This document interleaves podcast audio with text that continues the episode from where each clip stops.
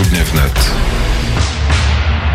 16.49, za chwilę będzie 16.50. Słuchają Państwo Radia Wnet w Warszawie, Krakowie oraz w, w Wrocławiu. Teraz czas się zająć, w popołudniu wnet pieniędzmi i to sporymi pieniędzmi. W ostatnich godzinach do Polski wpłynął przelew od Gazpromu ponad półtora miliarda dolarów przelał rosyjski koncern polskiemu koncernowi. PGNiG otrzymał taką e, wpłatę. Co to są za pieniądze? Za co są to pieniądze? I kto powinien sobie polityczną zasługę przypisać, bo w czasie kampanii wszystko jest polityką. E, na te pytania zna odpowiedzi Jakub Wiech, zastępca redaktora naczelnego portalu Energetyka24. Dzień dobry. Dzień dobry Państwu. E, no to na początek, czy to są prawdziwe pieniądze, czy to jest tak, że udało się z gardła niedźwiedzia gazowego wyszarpnąć e, te trochę pieniędzy, któreśmy nadpłacili za gaz? E, to są jak najbardziej prawdziwe pieniądze. Mało tego, te pieniądze są już na kontach PGNiG-u, czym pochwalił się prezes tej spółki, pan Jerzy Kwieciński, demonstrując potwierdzenie wykonania przelewu ze strony rosyjskiej.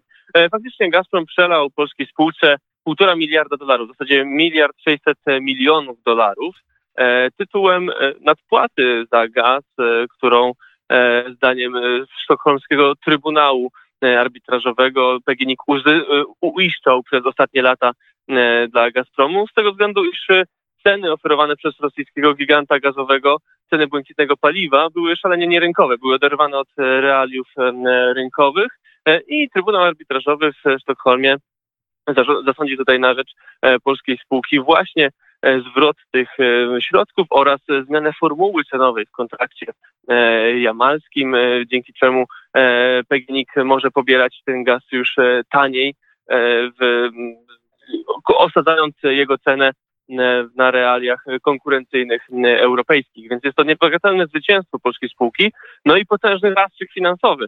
E, ten miliard 600 e, milionów e, dolarów to przecież bardzo duże środki, które teraz nie zostaną wykorzystane na inwestycje. No właśnie, no, na ile to są duże środki dla PGNiG-u? Na ile to jest, powiedzmy, jaki to jest udział rocznych zysków tej spółki? Czy oczywiście tutaj można to w, przy różnych skalach zestawiać i E, generalnie to no, są środki bardzo pokaźne i, i e, na pewno dodatkowo wesprą e, zyski polskiej spółki w tych trudnych dniach pandemii koronawirusa. Natomiast oczywiście dla podmiotu tak dużego jak PGNiG to jest zastrzyk gotówkowy, który można powiedzieć wpisuje się po prostu w, w bilanse, w, w środki, którymi zazwyczaj się obraca jeżeli chodzi o ten potencjał e, spółek. Natomiast e, no, nie, nie można tutaj też e, oderwać tego od drugiej odnogi orzeczenia Trybunału Arbitrażowego, czyli od obniżenia ceny w kontrakcie jamalskim, która będzie już do końca trwania tej umowy obowiązywać jeszcze przez dwa lata i pozwoli spółce na poprawę swoich bilansów przez te lata, bo dotychczas PGNiG sprzedawał odbiorcom indywidualnym gaz po cenach rynkowych, natomiast sam musiał płacić za e, to paliwo stawki podwyższone przez Gazprom, więc e, tutaj e, można powiedzieć, że na pewno odbije się to pozytywnie w, w bilansach, w raportach tejże, tejże spółki. A dlaczego Gazprom nie powiedział, nie mamy waszych pieniędzy i to nam zrobicie? Tak naprawdę dlatego, że istnieją bardzo dobre metody egzekwowania należności w postaci działalności komorników i Gazprom odczuł już z czym może mieć do czynienia, jeżeli chciałby uniknąć realizacji e, orzeczenia Trybunału Arbitrażowego. E, podobny wyrok w arbitrażu zapadł na e, korzyść ukraińskiej spółki Naftochas i tam Rosjanie chcieli właśnie wymigać się od płacenia należności na rzecz Ukraińców. Natomiast to się spotkało z egzekucją komorniczą ze środków spółek należących do Gazpromu. Pomogły w tym europejskie sądy. E, więc pod tym względem realizacja e, orzeczeń e, podobnych do tych, jakie zapadło w sprawie między PGNiG a Gazpromem jest bardzo sprawna i skuteczna i spółki nie chcą nadwyrężać swojego dobrego imienia oraz narażać się na ewentualne takie sankcje, jak choćby zamrożenie środków na, na kontach, tylko po to, żeby odwlec to, co jest w zasadzie nieuniknione, bo przypomnijmy, to jest arbitraż, więc to jest przedsądowa metoda rozwiązywania sporów, natomiast jeżeli to zostałoby E, przywiedzione przed oblicze sądu powszechnego, to wyrok byłby pewnie podobny. No, arbitraż tutaj ma to do siebie, że załatwia te sprawy polubownie, bez orzeczeń sądowych, w tym rozumieniu sądów powszechnych, więc pod tym względem jest to wygodniejsze dla wielu podmiotów rynkowych. Natomiast no, Gazprom nie uniknąłby tego, tego ostrza sprawiedliwości. Jest to po prostu potwierdzenie praktyk, jakie ta spółka E, stosuje na rynkach europejskich. Poprzednim potwierdzeniem byłoby chociaż e, postępowanie antymonopolowe Komisji Europejskiej, które, podczas którego Gazprom sam się przyznał, że naginał e, unijne prawo i wykorzystywał swoją pozycję do, do uzyskiwania własnych korzyści, bądź to finansowych, bądź to politycznych nawet. Więc to po prostu, no można, biorąc pod uwagę ten całokształt działań rosyjskiej spółki na rynkach europejskich, no można powiedzieć, że on jest wątpliwej jakości, jeśli chodzi o wątpliwej wiarygodności dostawcą paliwa i jest to dodatkowy argument za porzuceniem dostaw z tego kierunku w 2022 roku.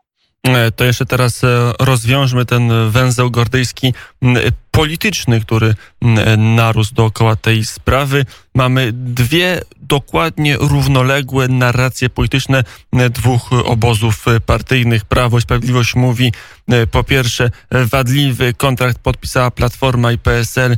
Myśmy skierowali sprawę do Trybunału na drogę sądową i to jest nasza zasługa, że teraz odzyskał PGNiG te ponad półtora miliarda dolarów. Platforma mówi kontrakt podpisało Prawo i Sprawiedliwość. Wniosek do Trybunału złożyliśmy my. Kto ma rację?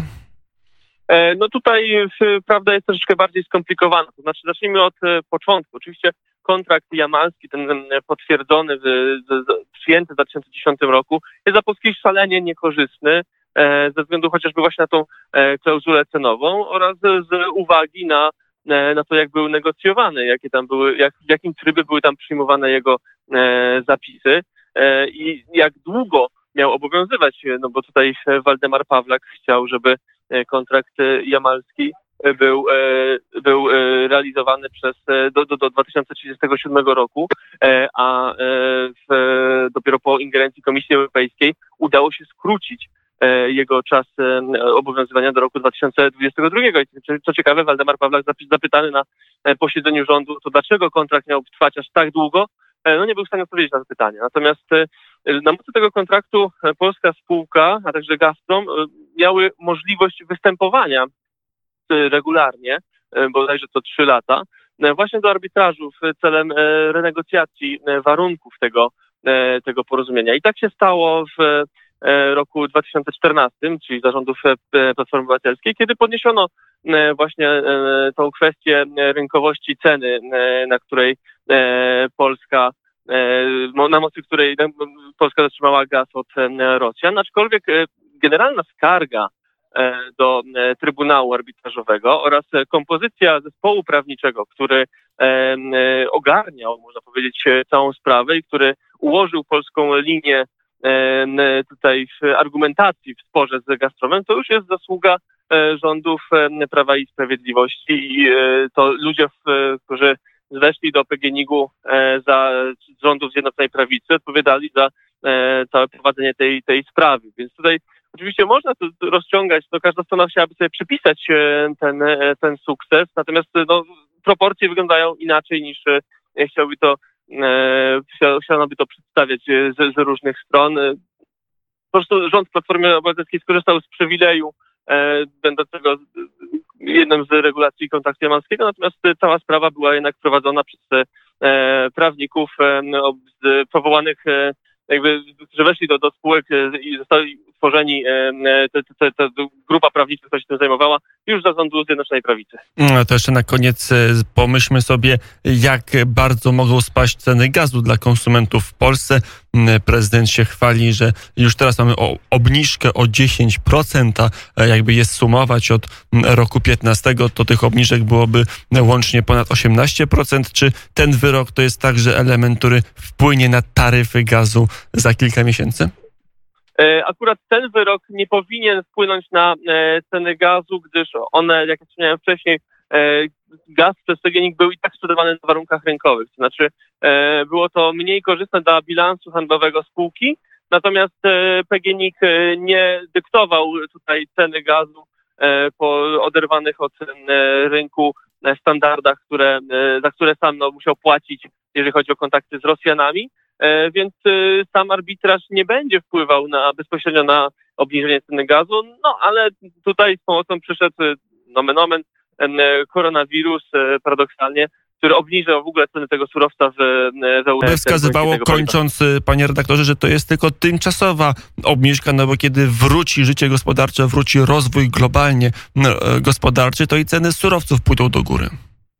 E, To znaczy generalnie gaz w tym momencie na rynku europejskim ma tendencję raczej do e, spadków. To paliwo tanieje, bardzo taniało w 2019 roku e, i teraz też za sprawą pandemii tanieje. No oczywiście no, na w rynku paliw, na rynku energetycznym nie ma rzeczy, które są zamrożone na zawsze i to, to jest dyktowane przecież balansem popytu i podaży, więc w, w tym momencie no, możemy mówić, że póki co korzystamy z, z paru takich e, gospodarczych e, handicapów, które wytworzyły te specjalne okoliczności e, i te, które już trwały od jakiegoś czasu, jeżeli chodzi o e, jeżeli chodzi o e, segment e, gazu w, w Europie. No to się też nałożyła rewolucja łupkowa w Stanach Zjednoczonych, na to się e, nałożył wzrost obrotów e, światowych gazem skroplonym, LNG, e, więc jest dużo czynników, które warunkują e, niższe ceny tego gazu e, i myślę, że ten trend się jeszcze utrzyma przez jakiś czas. E, Powiedział Jakub Wiech, zastępca redaktora naczelnego portalu Energetyka24. Panie redaktorze, dziękuję bardzo za rozmowę. Dziękuję serdecznie.